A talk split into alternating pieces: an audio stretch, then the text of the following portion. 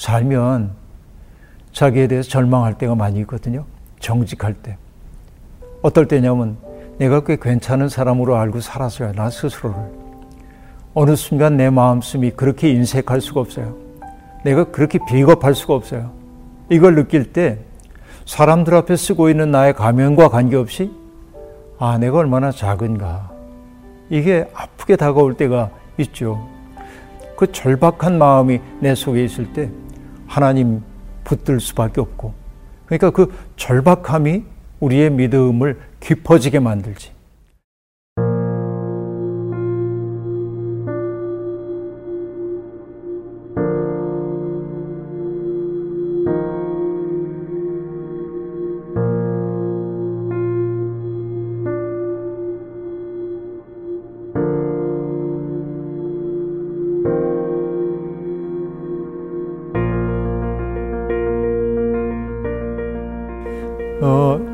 고등학생이 그런 질문을 한다는 게 참 귀해요. 사실은 그런 질문이 있다는 것 자체가 매우 중요합니다. 요한복음에 보면은 제자들이 예수님한테 자꾸 질문하거든요. 근데 그 질문이 엉뚱해요. 어떻게 보면 유치한 질문들을 해요. 그런데 잘 모르면서 질문을 안 하는 것보다는 모르기 때문에 어리석어 보이는 질문을 하는 게 훨씬 더 나아요. 왜냐하면 좋은 스승은 어리석어 보이는 질문을 통해서 아주 귀한 진리를 말해주기 때문에 그래요. 그러니까 이 우리 고등학생이 던졌던 이 질문은 굉장히 소중한 질문이라는 생각이 듭니다. 자, 나도 똑같은 이제 경우가 있었는데요. 아, 대학에 들어가서 공부를 하는데 나는 책을 읽어도 이해가 안 되는 부분이 있는 거예요. 근데 다른 친구들은 다 이해한 것 같아. 근데 내가 바본가? 내가 왜 이렇게 이해력이 떨어지지? 그러고 있었어요, 한동안. 근데 어느 날 퀴에르케골이라는 철학자의 책을 보는데 그분이 똑같은 얘기를 해요. 다른 사람들은 다 아는 것 같은데 자기만 모르는 것 같아서 바보 같은 느낌이 들었대요. 근데 나중에 알고 보니까 그들이 진짜 모르는 거야. 그러니까 안다고 얘기하면서 모르는 경우가 많거든요. 아, 우리 그 고등학생이 질문했던 믿음이 어, 크고 좋아 보이는 사람의 모습이 어떤 모습이나 일단 궁금해요. 그게 크고 작고로 얘기할 수 있는 문제는 아닌데 어, 우리가 교회 다니게 된 것은 굉장히 다양한 계기가 있죠. 어떤 사람은 내가 선택한 바는 없지만은 어머니 태로부터 어, 교회 다녔기 때문에 습관적으로 교회 다니는 사람도 있고 외로워서 친구를 만나고 싶어가지고 소속감이 필요해서 교회 간 사람도 있고 어, 인생을 살다가 수라린 실패를 맛보고 어찌할 바를 모르다가 교회를 찾아간 사람도 있고 또 마음의 평안을 구하기 위해 찾아간 사람도 있고 굉장히 다양하게 교회를 찾아가죠. 아, 많은 사람들이 예배를 드립니다. 그러나 교회 생활에 익숙해진 것과 그 사람의 믿음이 깊어진 것과는 전혀 다른 문제입니다. 안타까운 일이지만 평생 교회를 다녔으나 예수 그리스도의 거중만 만지다 마친 사람도 있고 교회 간 지 얼마 안 됐는데도 그리스도의 심장을 딱 붙잡은 사람도 있어요. 믿는 횟수의 문제가 아닙니다. 그래서 성경이 예수님이 우리에게 들려준 이야기도 처음 된 자가 나중되고 나중된 자가 처음 된다 했던 거죠. 이걸 보편화시킬 수 있는 것은 아니지만 그런 거예요. 이런 질문을 하고 있다는 것은 매우 중요한 태도라고 여겨집니다. 우리 고등학생이 믿음을 크게 하고 싶다라고 말했는데 그가 바라보는 큰 믿음이 뭘까? 지금 내가 생각해 보는 거예요. 뭘까? 성경을 잘하는 걸 믿음이 크다고 얘기할까? 방언 기도를 할 줄 아는 것을 믿음이 크다고 얘기할까? 아니면은 어디 봉사하는 자리에 빠지지 않는 그런 마음을 가지고 있는 걸 믿음이 크다고 할까? 굉장히 다양한 관점들이 가능하다고 생각합니다. 그러나 아, 우리는 아는 게 하나 있어요. 성경을 무척 많이 알기 때문에 성경을 알지 못하는 사람들을 굉장히 무시하는 사람도 있고, 기도를 많이 하기 때문에 기도하지 않는 사람들에게 영적인 우월감을 가지고 사람들을 오만한 태도로 대하는 사람들도 있습니다. 또 봉사활동을 정말 열심히 하는데 자기를 알아주지 않으면 속상해 하는 그런 이들도 있습니다. 그럼 이게 뭐냐면 그걸 다 믿음 좋다고 얘기할 수가 없어요. 그냥 자기 열심 속에 살고 있는 거죠. 정말 믿음이 좋다고 하는 건 예수 그리스도의 마음이 내 속에 느껴지는 거예요. 그리스도의 마음이 내 속에 정말 와닿아서 그 마음으로 세상을 바라보기 시작하고 그 마음으로 사람들을 대하기 시작하는 거죠. 그러니까 교회 직분이 높아졌다고 해서 그 마음 얻는 거 아니에요.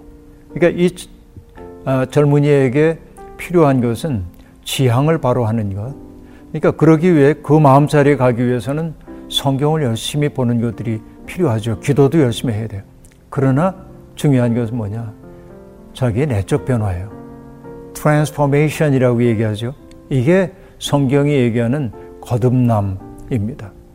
물과 성령으로 거듭나지 않으면 하나님 나라 볼 수 없다고 예수님이 말씀해 주셨는데 물과 성령으로 거듭난다고 하는 것은 나의 옛 자아가 무너지는 걸 경험해야 돼요. 근데 아직은 고등학생이기 때문에 자기에 대해 깊이 절망해 봤을까 하는 생각이 들어요.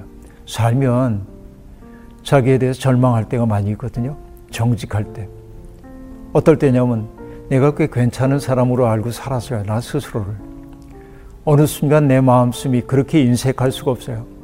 내가 그렇게 비겁할 수가 없어요. 이걸 느낄 때 사람들 앞에 쓰고 있는 나의 가면과 관계없이 아, 내가 얼마나 작은가. 이게 아프게 다가올 때가 있죠. 1960년대 세상을 떠난 아, 시인 김수영 선생은 어느 날 고궁을 나오며 라고 하는 시에서 큰일에는 저항 한번 해보지 못하고 해가 되지 않는 사람들에게만 큰 소리치고 화를 내는 자기의 모습을 쭉 얘기한 다음에 스스로 탄식합니다. 바람아 먼지야 모래야 나는 얼만큼 작으냐 얼만큼 작으냐 내가 얼마나 작은 존재인지를 절감할 때 내가 나를 어떻게 해볼 수가 없구나 하는 것을 알게 될 때 그 절박한 마음이 내 속에 있을 때 하나님 붙들 수밖에 없고 그러니까 그 절박함이 우리의 믿음을 깊어지게 만들지. 크고 작고의 문제가 아니에요. 깊은 믿음 진실한 믿음이냐 하는 것이죠. 그러나 그런 마음자리가 올 때까지 그럼 난 뭐 다 포기하고 그만둬야겠다 이러면 안 되고 신앙 공동체 속에 머물러 있으면서 끝없이 예수 그리스도의 마음이 뭔지에 대해서 알기 위해서 공부하고 또 탐구하고 그 마음으로 살아보려고 했어야 합니다. 근데 믿음이 깊어지는 길은 하나밖에 없어요. 예수님이 가 계시겠다고 했던 갈릴리로 가야 돼요. 그건 지금 이스라엘 땅에 있는 갈릴리를 얘기하는 게 아니고 오늘 벼랑 끝에 서 있는 사람들의 삶의 자리에 가서 그들을 보고 그들의 설당이 되어 주려고 하고 그들의 눈물을 닦아 주려는 마음으로 살게 될 때 주님이 우리의 마음속에 오셔서 우리를 통해 일하시거든요. 그걸 느낄 때 주님이 나와 함께 계시구나 하는 걸 알아요. 너무나 많은 사람들이 그런 생애 경험 없이 하나님의 말씀을 들었네, 뭘 보았네, 아, 그렇죠. 그렇게 간증들을 합니다. 근데 분명히 얘기할게요. 평생 신앙생활을 하면서도 그런 신비한 경험 한 번도 못한 사람들이 있어요. 믿음 없는 사람이냐? 아니요. 그런 방식으로 하나님이 그분을 썼어요. 어떤 사람은 굉장히 강렬한 경험을 해요. 바울 사도가 다마스커스로 가는 길에 부활하신 주님 만났던 것처럼 급변하는 사람도 있어요. 하나님은 그런 모습으로 그 사람을 쓰기도 합니다. 우열을 가리면 안 돼요. 그러니까 중요한 것은 급격한 변화가 있냐 없냐 문제가 아니고 아주 더디더라도 꾸준히 내면의 변화가 일어나서 예수님의 마음으로 내가 사람 대하는 것. 이게 예수님이 하신 말씀인데 뭐냐면 아버지가 내 안에 내가 아버지 안에 이 깊은 일치 이게 바른 믿음이에요. 그러니까 믿음의 양을 크게 만들려고 하는 태도는 어리석은 태도이고 나의 믿음이 진실한가? 이 질문을 더 많이 던지면 좋겠어요.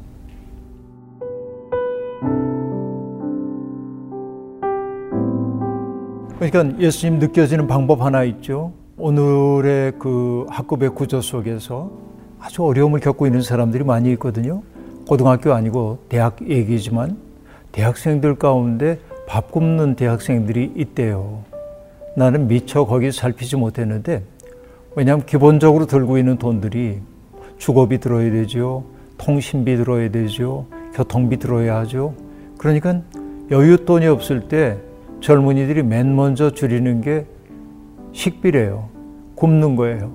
우리 젊었을 때는 돈 좀 없어도 조금 넉넉한 친구가 같이 가자 그래서 먹었는데 요즘 안 그런데요. 난 이게 일반적 현실인지 모르겠지만 이런 삶이 뭐냐 무신론적 삶입니다. 근데 이 젊은이가 고등학생이 예수님을 정말 느끼고 싶기 위해서는 예수님의 마음이 되어 자기가 손발이 되어 보는 수밖에 없어요. 병든 사람의 몸에 손을 댔던 예수님처럼 이 젊은이도 내 주변에 그런 어려움 겪는 친구가 없을까 생각하고 마음을 거기에 두기 시작하는 순간 주님의 마음이 올 거예요.